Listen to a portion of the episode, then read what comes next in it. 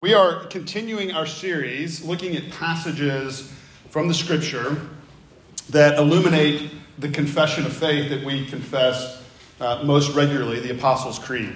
And, and this is a creed that's been confessed for centuries by the church, and, and that uh, many churches across many denominations would say this, this is core to what we believe. And we're in our second week uh, in the section on looking at who Jesus is.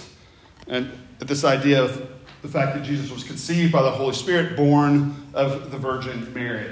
And this might be something, a, a, particular aspect that you're either like, yep, and you've thought a lot about it, or haven't thought that much about it, or I'm not so sure about this. And if you're visiting with this, you might think that, that it would be even weird to believe something like this.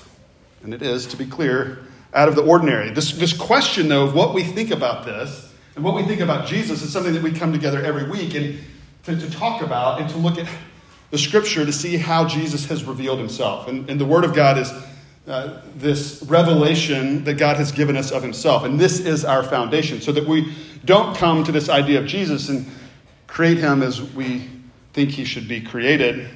Uh, to pick up on a theme from last week and an illustration that I've used before, but wasn't mentioned uh, as one that I've uh, used before uh, in some of our celebrations for our anniversary last week. It's uh, Talladega Nights. You may have seen Talladega Nights.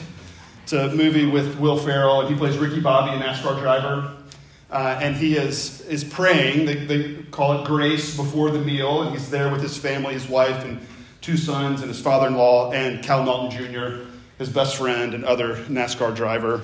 And he starts and he prays again and again to baby Jesus, infant Jesus. And and there's objection. Wait, he was a man and he had a beard, right? And then this whole conversation ensues, and uh, one of the sons, uh, whether it's Walker or Texas Ranger, they say, um, I like to picture Jesus as a, uh, as a ninja fighting off evil samurai. And then Cal Naughton Jr. says, Well, I like to picture Jesus with a tuxedo shirt because he's formal, but my Jesus likes to party, right? And he goes on, he's got more ideas. I like to picture Jesus with big eagle's wings, and he's lead singer for Lynyrd Skynyrd. He's got an angel band behind him. And, uh, and, and uh, Ricky Bobby's like, nope, I like, I like infant Jesus. And he, he goes on to pray, dear eight pound infant Jesus in your golden fleece. Like, this focus on, wait, how do we like to think about Jesus? And, and maybe even now, hearing it or watching it, uh, you know, it feels a little awkward. Is it, uh, is it, you know, is it wrong to like it's, it's hilarious scene. Uh, it, it is it's absurd. Like the conversation is absurd right? Uh, and, and, that's where the humor comes in. But the reality is we do this all the time that well i like to picture jesus and we can fill in the blank right?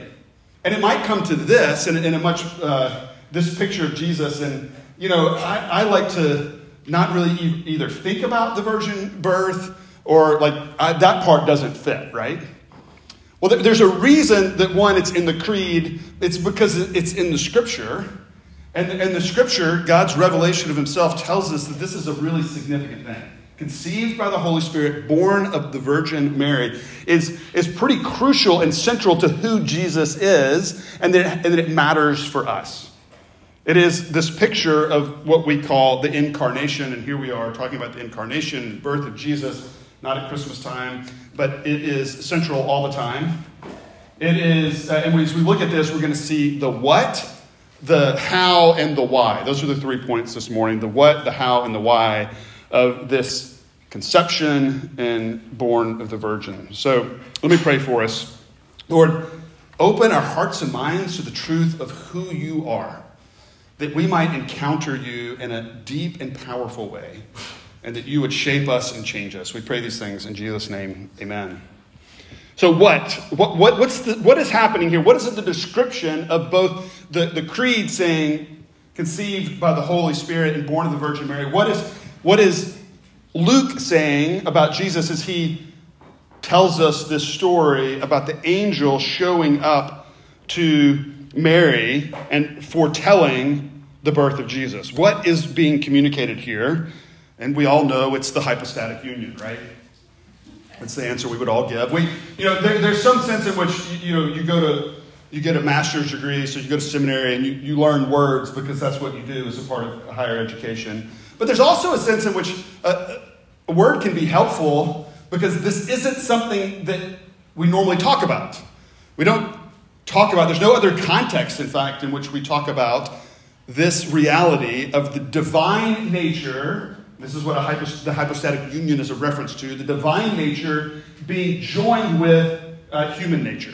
The divine, infinite nature of God being united to the finite human nature of a man. It is this miraculous thing that is described here. And we find within this that Jesus is again and again described as fully God and fully man.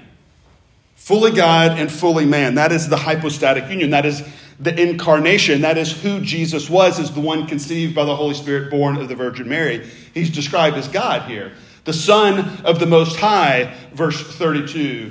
Verse 33, this, this picture of him being the eternal king, to, to follow in the, the line of David to take over his throne, his kingdom, and, and to be in that position for eternity. There will be no end to his kingdom. This is a picture of who God is. And this picture of the fact that he was conceived by the Holy Spirit and not by a human man is, is central to that reality, to God in his godship, in his divinity, being the one responsible for Jesus. This is who he is as God. And so the virgin birth matters here. It is prophesied in Isaiah 7, verse 14, this prophecy of the virgin that will give birth. That particular passage is also referenced in Matthew 1, verse 23, as Jesus being a fulfillment of that prophecy from centuries and centuries before. Now, to be clear, this story is not just one that was a myth made up or one that was easily believed by these rubes in the first century, as though they didn't know how babies were born. Uh, you know, we often have what we think of or talk about as chronological snobbery, so we think we've got it all figured out, and, and people back then, like, they're, they're, they're dummies if they would believe these kinds of things, right? I mean, clearly, Mary is struggling with that. She herself is like, verse 34 how will this be since I'm a virgin? And we can imagine it probably wouldn't have felt as formal and rigid as that. I mean, it would have been like, wait, wait, wait, wait, wait, wait, wait, what? Uh, that's not how this works. I know this isn't how that works. And, and I'm a virgin. She very clearly understood what it meant to be a virgin and uh, the implications of that and having a child. So she asked this questions. That's not the way this works. What is going on? And so then there is the promise of the Holy Spirit uh, working in such a way to bring about this birth. The Holy Spirit will come upon you, and the power of the Most High will overshadow you, and therefore a child will be born. There's a picture here, actually, of creation, of the Holy Spirit, of the Spirit of God hovering uh, over the depths in Genesis 1. And, and we think about, and we see again and again this correlation between creation and recreation. John 1, talking about in the beginning and, and that's a clear reference to Genesis 1. In the beginning was the Word, and the Word was with God, and the Word was God. It was a picture of the recreation through Jesus, who became a man, John 1 14. That this is something that God is doing in all of his power. The Holy Spirit brings about this birth. He's fully God, but he was also fully human. Fully human. So, not just God. Uh, that was in this, in this position of coming and representing himself among human beings. No, he's fully human. He was not only conceived by the Holy Spirit, he was born of the Virgin Mary.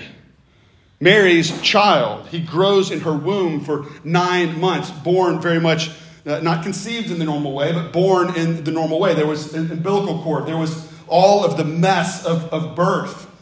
They, you know, the Bible doesn't go into all the details, but all of that is 100% assumed. That's the way that when, when you write stories of history, you don't go into all the details, but those, those normal details are, are absolutely assumed. And, and we, we recognize that there's a, there are traditions within the church that have put Mary in this position of co savior or the one who extends grace to God's people. We don't find that in Scripture. We don't find that certainly here. There's no picture of her being a perpetual virgin. Actually, Matthew 1, verse 25, is, is addressing Joseph, and a, uh, Joseph, also knowing how things work, had to have an angel show up to him and say, This is what's going on. Holy Spirit is at work. We can understand that, right? So there were questions, and, and they were dealing with them as well. Was it just something, oh, yeah, that's, that's how things work now? So in that moment, he says, it says that Joseph, Matthew 125, knew her not until she had given birth to a son, and there are reference to her kids later. So there's not something like uh, she, she has this amazing, amazing, unimaginable role to play, but she is a receiver of grace herself. She receives grace, verse 30. This idea of finding favor with God, verse 30. That is the Greek word charis, which is most often translated as grace. She receives the grace of God. She, in verse 38, then says, Let it be according to your word. She just trusts in and relies upon the grace of God, she has received this not because of anything. There's no indication that, Mary is like, oh, she's the best, and so she gets this role. No, it was God deciding to work and just demonstrate his love to her by putting her in this favored position because this is what God chose to do. She is one who receives grace, not one who dispenses it. And so, and yet, and yet, it is incredibly significant Let's not downplay her role as a result of, of, of those that would play her role up too much and put her in the level of co savior, uh, pray to her and look for grace from her. No, she played a significant role by carrying Jesus to term and delivering this child that she was that Jesus was born of Mary. There are all kinds of really amazing, beautiful implications here. This flies in the face of Gnosticism, this idea that the sacred and the secular are separate.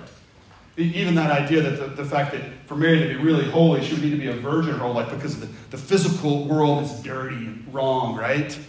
Or, or that, that Jesus would need to be separated from that and, and being uh, even born in the normal way, right? Like it's a little scandalous to think about that or to think about him being a toddler and all of the just functions of human beings that we, you know, won't talk about, that I won't list because it's awkward, right? Or the things that would happen uh, to any child in puberty and all of these things. Like Jesus went through all these things. There's this affirmation of the physical world. And Jesus embraces it by, by becoming an actual human being and, and recognizing that there is value there. It's not something for God Himself even to to avoid, to, to run from. He went through all the normal things, and I'm sure there were moments where he had pimples or was sweaty and smelled bad and all those things, right? It's this affirmation of us who are created in his image as physical beings, that we are experienced by one another and by God in all of our physicality and all of our limitations as well. That's not a bad thing to, to live in the limits that we have as physical beings to recognize that's part of who we are. And there is absolutely then a connection to the spiritual in the midst of that. There, there's some really good, helpful implications for thinking about Jesus being born of Mary and that connection to all of us in the midst of that. those of us, all of us, as human beings created in the image of God. And so we rejoice in this physical world and who God made us to be in the midst of it to recognize that it's good. So, Jesus, fully God, fully man, hypostatic union. Wait, how does that happen? I, I do think it would, you know, it's appropriate to say that this is, this is a mystery. Or even for, for many, this is a reason to think that Christians are crazy to, to believe this, right? Now, let's be clear as we come together every Sunday in worship, we're talking about supernatural things in, in the world. And, and it's appropriate in the midst of that to ask questions, to, to be honest about the doubts that we may have. And virgin birth is often one that people are like, oh, I don't know. I mean, you know, all the scientists would say uh, that this, nobody believes this, um, that it doesn't happen this way. And, and the writers of Scripture, the, the ones who experienced it, would have, again, they knew how things work. It wasn't like, oh, you know, we're just making up things and it doesn't really matter. We don't really understand the way things work, right? Uh, the reality is, there's something happening here outside of the natural world. There's something happened that is supernatural. That's, that's a part of why we gather on Sundays, because we believe there is, uh, there's a supernatural work that is happening in this world. It's a part of the story of creation, even how it began and how it continues.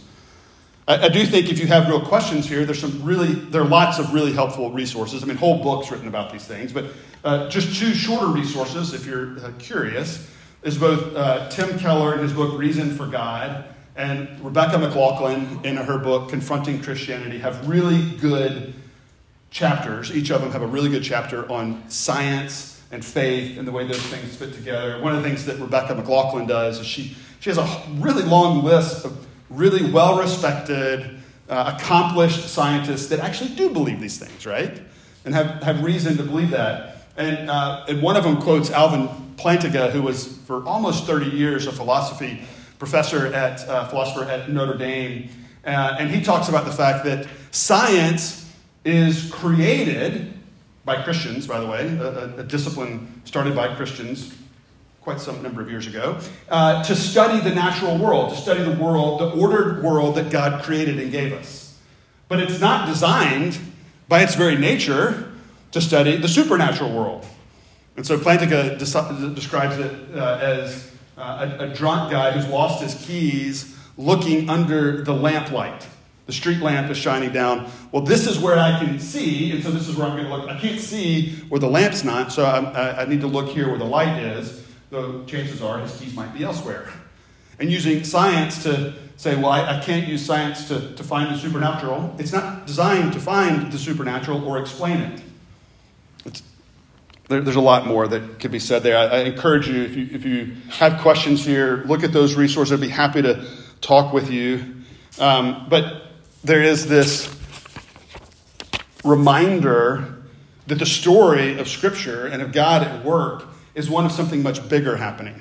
And we talked last week, it's really fascinating to me that, that people have less issue with, it's, it's, it's not brought up as much as a, as a reason to doubt the, the fact that there is a creator God, right?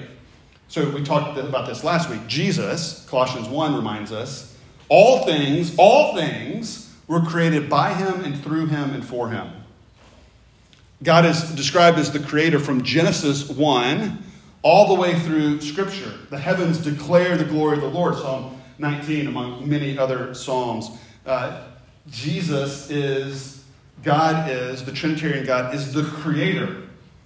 And if, there, if, if, if we would believe, if we would say, yes, I believe there was a creator God, there's one who, by the word of his mouth, spoke creation, the heavens and the earth into being, it's not really much of a jump to say that that God could then manipulate the natural world, that he could then do as he chooses and decide to work in such a way that would bring about Jesus living in this world as fully God and fully man, virgin birth, however he might do that. It, it's, if, if we believe in that creator God, it's not a jump to believe this.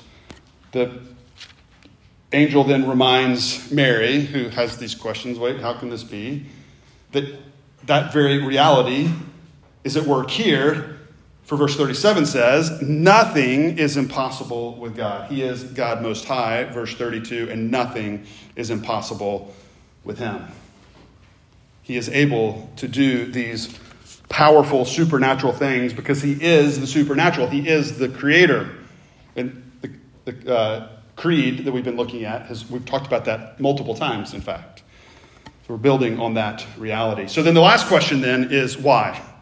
Why, why, why is this necessary? Why, why does he do this? What, what difference does it make?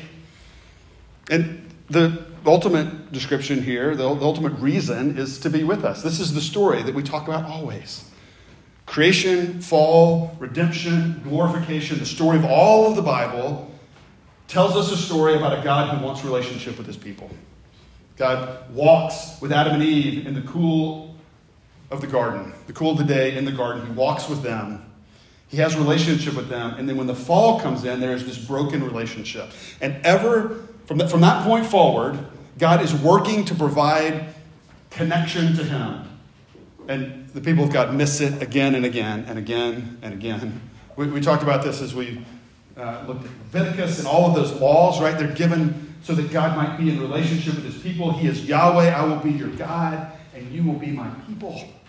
He wants relationship with his people. This is, he is, we talked about this a couple of weeks ago, the Trinitarian God, meaning by very nature, he is a relational God. He wants relationship. And so the incarnation, him entering into our world and all of its mess and all of its earthiness and all the brokenness, it's so that he might be with us, that he might be in relationship with us. And as God, fully God, it's so that he might have the power to save. And we're moving, we know, toward the table that we're going to celebrate in a moment.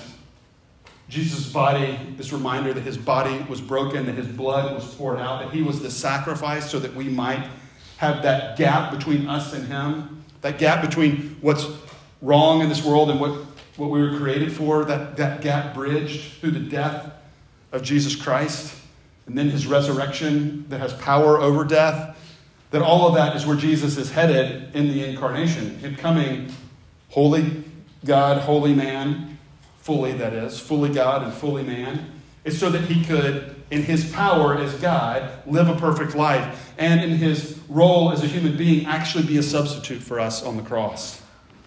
He does this for you and for me so that we might have relationship with him. And, and this is the picture that we find here, this just miraculous picture of Mary carrying in her womb Jesus Christ for nine months. Jesus Christ in Mary for nine months. That is miraculous. It's hard to get our minds around. God Himself. And, and, and that idea, again, part of it, the earthiness of it, it's like, wait, what?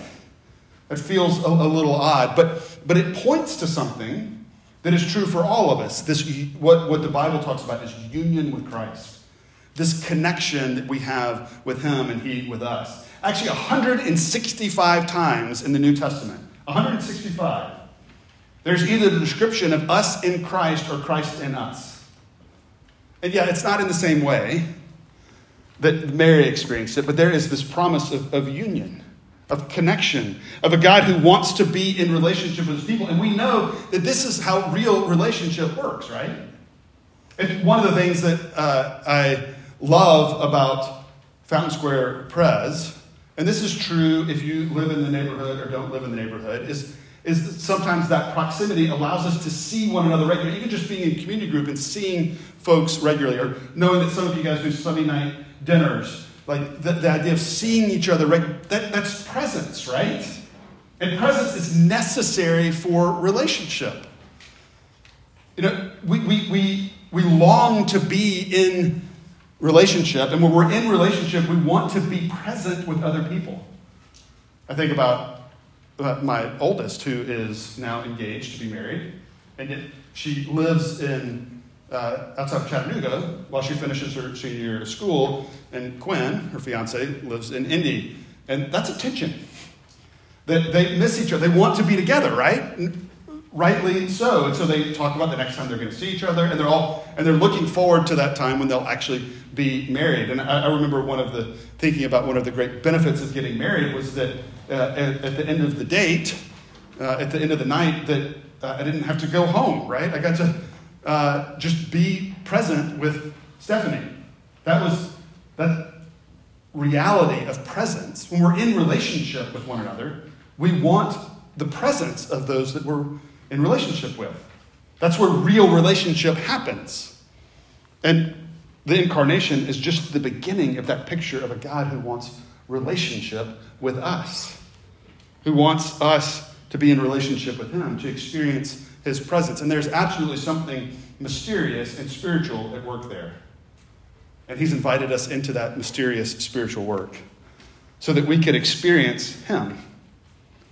This is the one who was conceived by the Holy Spirit, born of the Virgin Mary, in order that we might be in relationship with Him. Because of the work that He accomplished and the offer that He gives us of relationship with Him, that God who says, I will be with them as their God, and they will be my people. Let's pray.